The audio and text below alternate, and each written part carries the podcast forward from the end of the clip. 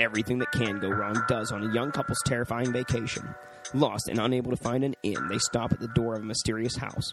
They are told by the disfigured Togar that the master does not like visitors, but with no other shelter in sight, they decide to spend the night.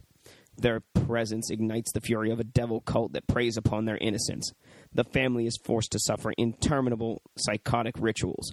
Unrest within the cult provides a chance for escape, but the master will not free them so easily.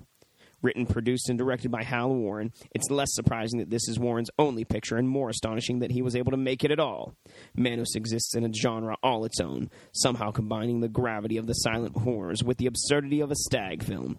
Widely regarded as one of the most inept movies ever made, Manos, The Hands of Fate is a thoroughly puzzling story loaded with surreal characterizations and a gratuitous surprise ending. I'm Corey, And I'm Paul. and we are the, B Movie Bros. Here review B movies to the best of our ability. Sometimes we get off topic, but randomness is a gift.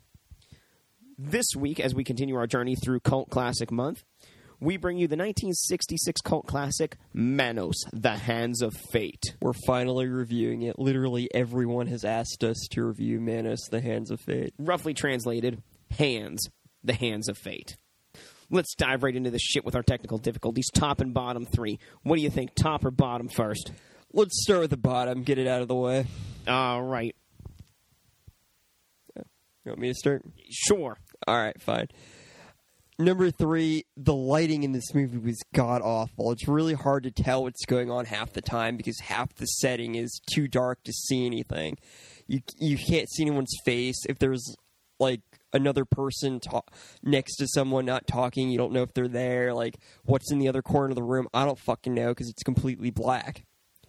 Two, the audio was terrible. It kept skipping and just sounded awful the entire time all the um all the voices are are dubbed over, which just sounds awful and doesn't sync well at all.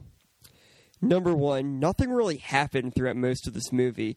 Most of it's just extended scenes of nothing happening. Like we see an entire um scene of him of the guy driving goes from him driving, driving some more, and driving some more. So I guess we know time went by, but who the fuck cares? He's just fucking driving. For me, number three was the music. It cuts in and it cuts out randomly. There's no real distinguishing factor as to why it's doing it. It's not like a big sound happens or somebody walks on screen or there's some kind of presence. It just fucking stops. And it's also very repetitive. They have like three songs that they use over and over. And the one song's only used twice for Torgo walking at one point or another. Number two, the lighting. I could close my eyes and see better than the lighting in this movie provides. I could close my fucking eyes. The lighting is so horrible, it looks like somebody took a shit on the camera and didn't wipe it off. They might have. Number one. Who the fuck is this family, and why do I even give a shit if they get sacrificed to the god Manos or not? The dad's a fucking wife beater. The mom is useless as a piece of shit. And the child hasn't lived long enough for anybody to care. The dog gets eaten right away. That was the most likable person in the family. Why do I care? I don't. Get this shit on the road and let's see some fucking action. The fuck cares about the family? Who the fuck cares about the couple making out they go to five times in the movie? They're just there for no reason at all. It's really just weird. The cops. The cops are good characters. Nice, patient, calm. My favorite cop was the one who didn't have any dialogue in the movie. He just kind of shrugs once, and that's his entire character. It's that basically sums up the movie, and I'm sure his experience like involved in this. He's he's like, I don't know why I'm here. Just give me my fucking paycheck. I just stumbled in here. He's an actual cop. He just drove through, realized people were recording. He's like, I, I don't fucking know. I'm just gonna keep driving. Well, now that we got the worst out of the way of this, you know, terrible movie, let's get to the top three. Number three, this movie is just so astonishingly bad that you can't help but be somewhat entertained by it. It's the level of ineptitude of everything the sound the way it looks the way it sounds the acting. Oh my god. It, it's mesmerizing and i just i love watching it. I it's like a train wreck. You just you have to look. Two, the guy who made this movie did so on a bet and won. He was bet he one of his friends bet him a certain amount of money to make a movie, and he did, and now he's famous forever for making one of the most just blatantly bad movies ever made. And number one, the character Torgo. He was just one of the most bizarre characters I've ever seen. Everything about him was weird. The way he walked, he had this weird wobbly like way of moving. The way he looked, he looked just homeless and awkward.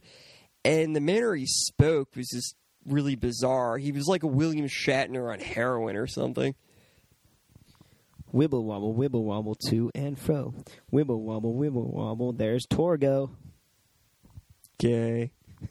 Fuck you, motherfucker. Is it my turn already? Sure, why not? Uh, my top three. Number three, the fight scene slash the hitting parts slash the action in this movie is just so bad that I can't help but laugh anytime something happens that's supposed to be consequential in some manner because it's done so poorly, whether it's by the lighting or the actor or actress doing it so slowly and the reaction of the person being hit is so delayed. You you just can't help but crack a little smile and chuckle a little to yourself. You, you could tell they had like no direction making this. They were just told to, yeah, fight or whatever. So they're just kind of rolling around and basically attacking whoever in whatever way. Number two, all the terrible editing. Once again, things are done so badly in this movie. You know, there are jump cuts where people are, you know, crouched down, then suddenly they're standing, then suddenly they're turned around, or they're missing a hairband, or they move from the doorway to the edge of the table in like less than a second.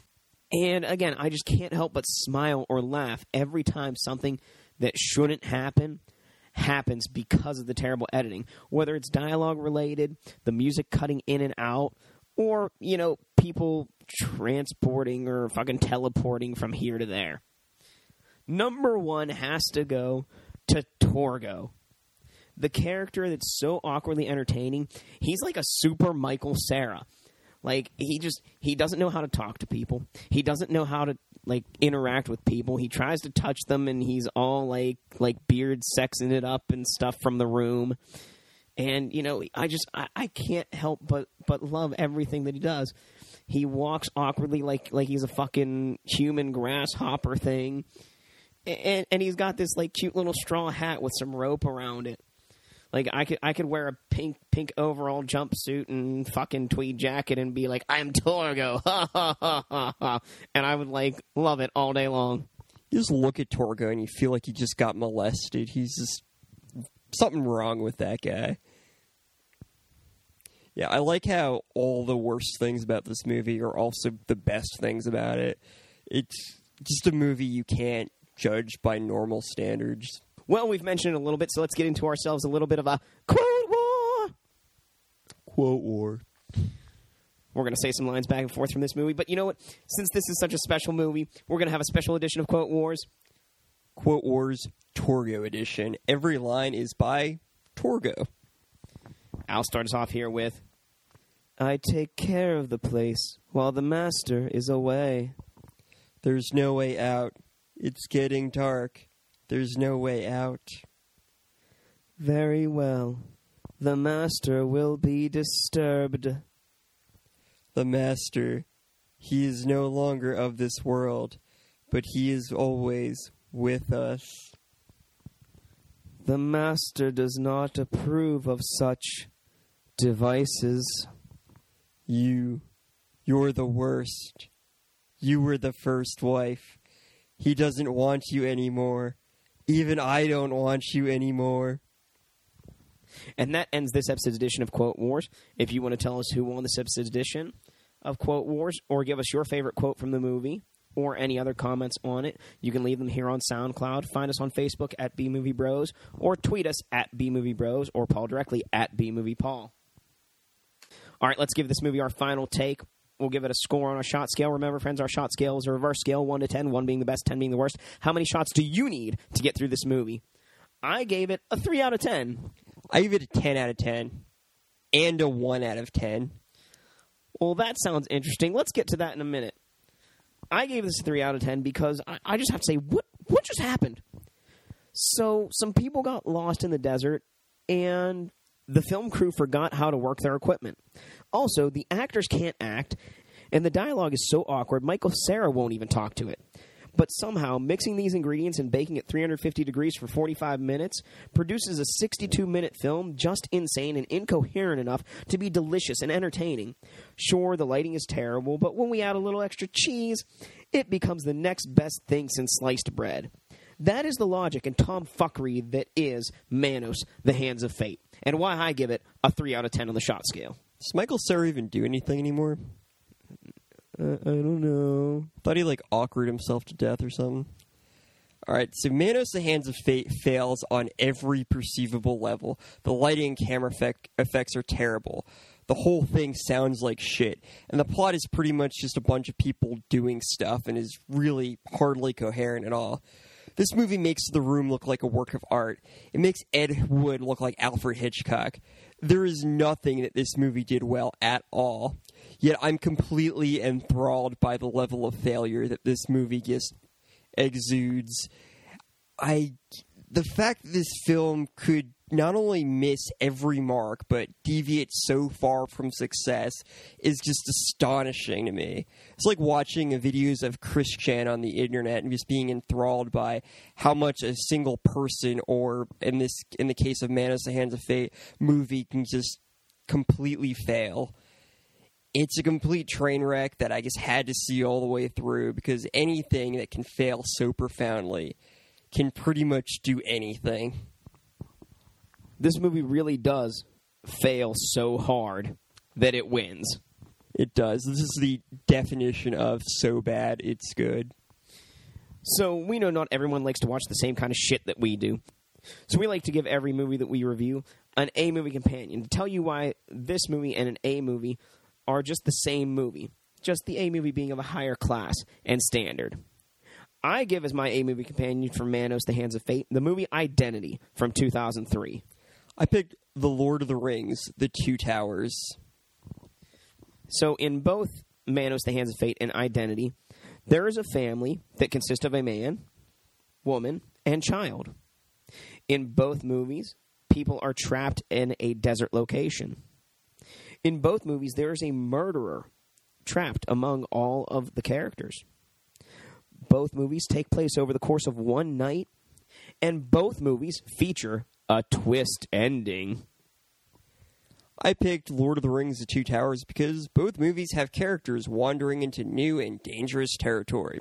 Manos the Hands of Fate had the family traveling to the Master's house where all sorts of weird shit was going on, and The Two Towers had Frodo and his gang traveling to Mordor. Both movies have the main characters led by an odd, unkept, and very socially awkward character. Manos, the Hands of Fate, had Torgo, who guided the family through the through the Master's house, and the Two Towers had Smeagol or Gollum guiding Frodo and Sam to Mordor to throw the ring of ring of power into the fires of Mordor. Both movies mention an all-powerful yet unseen being who is who is served by an evil man wearing a robe. Manos, the Hands of Fate, had Manos, a mysterious god who was served by the Master. And Lord of the Rings Two Towers had Sauron, who was served by Saruman, the White Wizard. And both movies had intertwining plots. Lord of the Rings Two Towers followed the armies of Middle Earth fighting Sauron's army, Frodo and Sam traveling to Mordor to get rid of the Ring of Power, and Pippin and Merry talk talking to trees. And Manos, the Hands of Fate, had the main plot of the Master and his wives fighting over whether they should kill the daughter of the family for some reason, and the plot surrounding the family as they try to escape the house from Torgo, who they just kind of thought was a creep. And I guess there was this couple making out in a car who who knows why the fuck they were in the film. So I just want to point out here that on the back of the box that we have, it refers to Torgo as Togar. And it says that this young couple goes on vacation when it's a family. Like this, this the back of this box is so fucking inaccurate. It's not even funny. Well, they're accurate about how how like inept and fa- uh, what a failure this movie was, but Yeah, but and this devil cult. It wasn't a devil cult. It was it was the cult of Manos. Manos was a god, not a devil. he could have been a devil. Maybe he was like Satan's hands. I don't know. It's like the Elvis song, "You're the devil in disguise." Let's get on to everyone's favorite part where we tell you how to drink away the flick. Drink away the flick. Come on and grab your drink. Let's drink away the flick. I'll give you some drinking games for this movie, and then so shall Paul. N- number one, anytime the music randomly cuts out, take a drink. Number two, whenever there's a visible jump cut, take a drink. Number three, whenever people argue, take a drink. Number four, anytime they discuss killing the child, drink. And number five, because it's Cult Classic Month, anytime you can find a link between this movie and any other cult classic we reviewed this year or last, take a drink. Every time Torgo walks in an odd way, take a drink. Every time Torgo talks in a peculiar manner, take a drink. Every time Torgo spies on Maggie, take a drink. And every time Torgo talks about having a wife, take a drink. And those are your ways to drink away this flick. Just an example for the uh, the linking the movies, Torgo talks very awkwardly. So does Tommy Wiseau in the movie The Room, which we reviewed last year. So you can take an extra drink every time Torgo talks because you can link that to The Room. And you're gonna need it. We've seen two movies so far this month, so let's rank them in order. Um, what what what the fuck, Cocker? Uh, Cocker Spaniel, Bark. what the fuck are we talking about?